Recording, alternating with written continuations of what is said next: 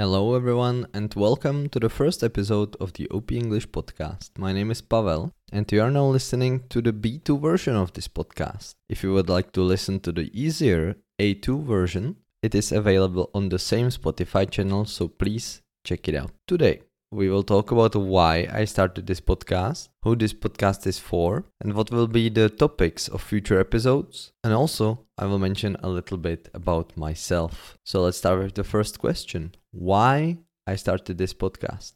Well, the simple answer is that for my students. What I mean by that is that my students are always looking for something to listen to, in English, of course, and sometimes I have a bit of trouble finding suitable media for them, especially if they find most podcasts boring or perhaps a little too hard. So that's why I decided to start this one to give them something to listen to outside of our normal lessons. Of course, that doesn't mean that if you are not my student that you can't listen to this podcast. This is why I made it public to everybody because I will be very happy if more and more people listen to it and if you find it useful or interesting, that will make me really happy.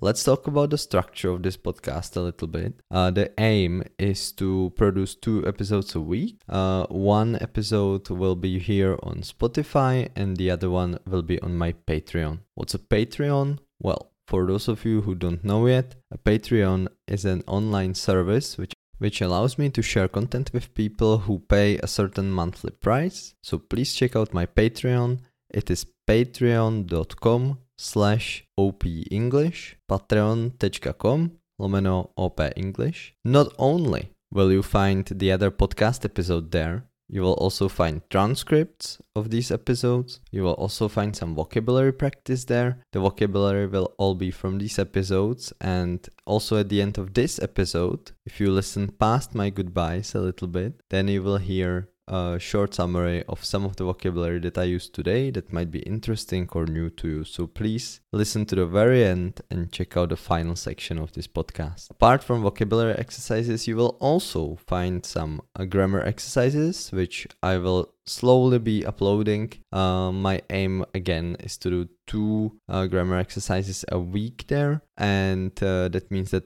right now there is i think just present simple so probably not very interesting for learners of your level. But in the future there will be stuff like passive voice reported speech mixed conditionals all that more interesting more advanced stuff. So please if you are interested in those things check it out. You will not be disappointed well, another thing that I want to discuss a bit today is uh, what will be the topics of the future episodes of this podcast. It is a little bit open ended at the moment, to be honest, uh, because I haven't decided on exact topics for future episodes. The idea is, though, that there will be one topic per episode usually. So let's say that we choose British history. So episode 2 will be British history. Just as an example, I'm not sure if that will be actually the topic of the episode.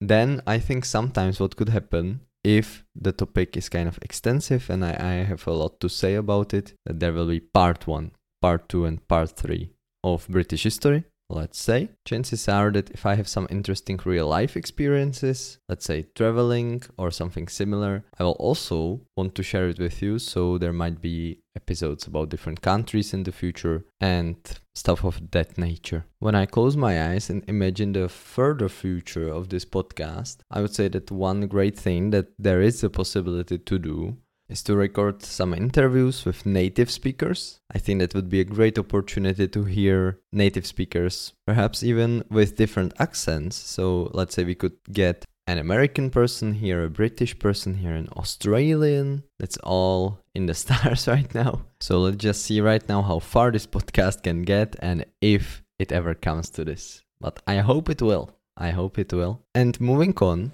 to our other topic, I said that I would talk a little bit about myself. So, who am I and how I became a teacher, basically, why we are here right now. I started learning English when I was quite young, when I was maybe eight, I started going to some courses with native speakers. That was quite good, but I must say that I was always quite bored in those lessons. Maybe because it wasn't stimulating enough, maybe because the teachers weren't entertaining enough, or maybe it was just me that I was a child who needed a lot of things happening at once uh, to be even remotely interested in something. So that's hard to say. But a few years into those courses, I also uh, started going to lessons with a Czech teacher who explained all the grammar related stuff and also who started preparing me for the international exams. I'm talking about the PET exams, the FCE exams, and later the CAE exams. I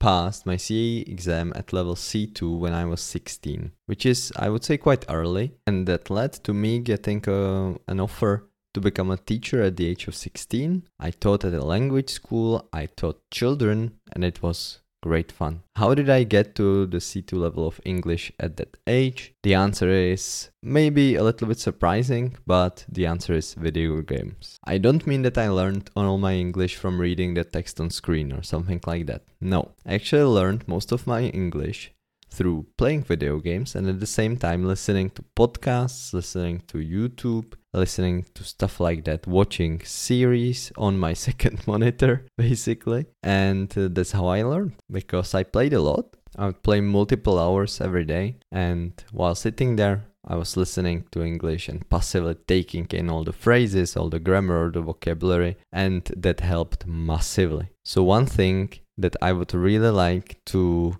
put on a pedestal in this episode is listening and the power of passive English. Because I think that learning English, most people, when you say, well, I'm studying English, they imagine them sitting down and going through lists of vocabulary, going through grammar exercises, you know, really straining their brains in order to learn the language. But I think that is okay, a significant part of learning a language. But the other part is really quite pleasant. It is sitting down and watching a TV show in the target language or listening to podcasts. I listen now. I'm listening to uh, one Russian learning podcast because I started learning Russian again, and I listen to it almost exclusively when I go running. And it is great because it makes me feel good about myself that I'm using my time efficiently and that while running, I'm also listening to Russian. And, and there is some noticeable progress in my level of Russian when I practice Duolingo or stuff like that.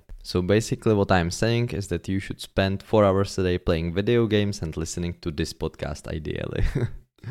but moving forward, I mentioned that I started teaching at 16. It was loads of fun. I enjoyed it. Also, I got some money for it, so I could go out with my friends and stuff. So I loved it. And when I went to university later, I started having some issues with time management. The thing was that I had to commute to my university, so there was a three hour commute every day, and also I had to teach. Most of my teaching was done in my hometown, not in Prague. So it was a little bit problematic traveling between the two and also trying to find time that I could spend with my girlfriend at the time, as well as learning and all that fun stuff that is happening when you are going to university. So after 2 years of struggling to find enough time for all those activities at once, I decided, okay, maybe this isn't for me. Well, to be honest, this is not completely true because it wasn't really a, a choice for me because I did a really really badly in one of the exams that was a retaken exam. And uh, I basically failed and I would have to start over and I decided okay uni isn't for me and it is time to move on. And I moved on straight into full-time teaching. I started teaching for six seven eight hours a day and I have been doing that ever since. Also I have been working on some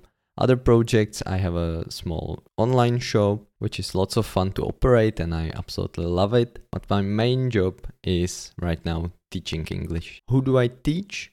Well, I teach people of absolutely all ages and levels. The youngest student I have is, I think, seven years old, and the oldest is probably pushing 60 right now. So there is a huge range of learning styles, a huge range of levels, and I must say that I really do enjoy teaching all those people at different speeds, different in different ways, and it's a blast. So teaching English for me is a huge blessing.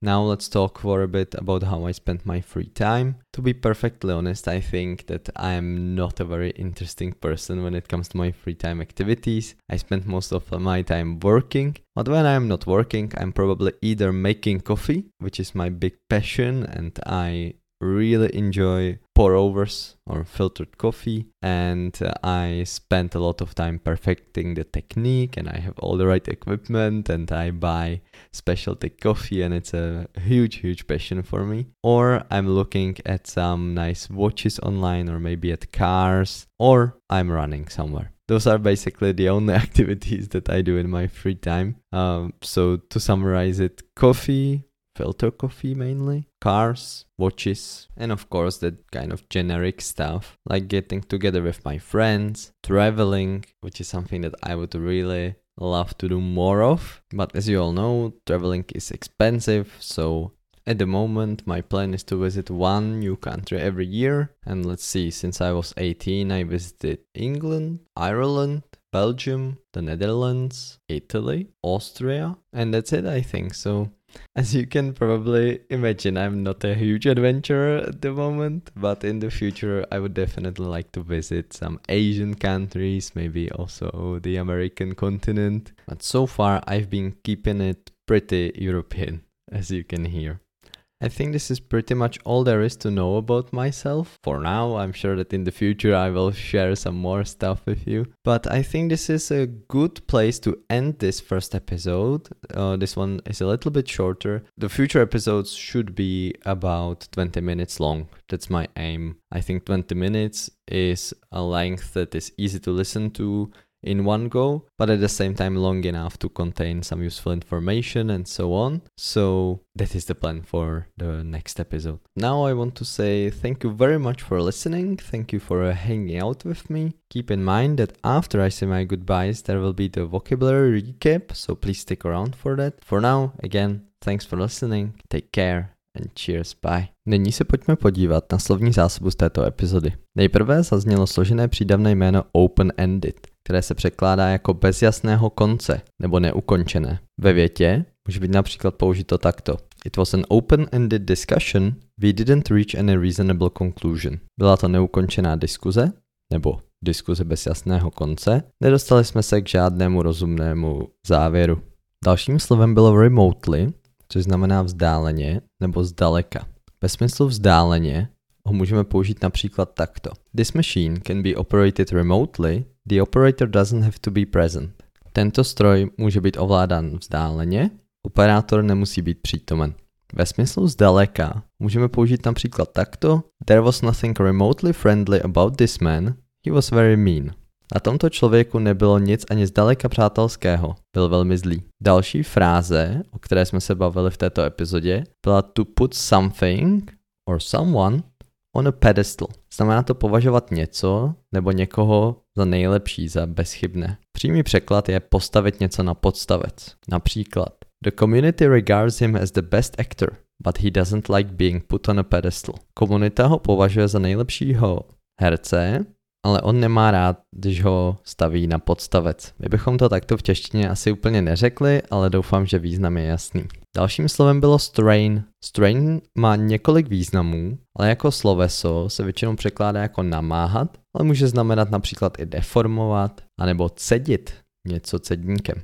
Strainer je cedník. Ale tady v tom případě to bylo použito ve smyslu namáhat. Například He strained his back lifting heavy boxes. On si namohl záda zvedáním těžkých krabic. Další slovíčko, o kterém se tady budeme bavit, je noticeable, což znamená znatelný nebo postřehnutelný. Ve větě There was a noticeable difference between his appearance before and after the surgery. Byl tam znatelný rozdíl mezi jeho vzhledem před a po operaci. Dále jsme se bavili o podstatném jméně commute, což znamená dojíždění. My daily commute takes two hours, which is simply too long. Mé každodenní dojíždění trvá dvě hodiny, což je zkrátka moc dlouhé. A poslední frázička, kterou jsme si řekli, je stick around, zůstat na místě. We stuck around after the party to help with the cleanup. Zůstali jsme na místě po party, abychom pomohli s uklízením. Ještě jednou zmíním, že pokud byste se chtěli podívat na transkripty této epizody a i ostatních epizod a pokud byste se chtěli procvičit tuto slovní zásobu, Všechny tyto podklady najdete na mém Patreonu, což ještě jednou je patreon.com lomeno OP English. Ještě jednou děkuji za to, že jste poslouchali a budu se na vás těšit u další epizody.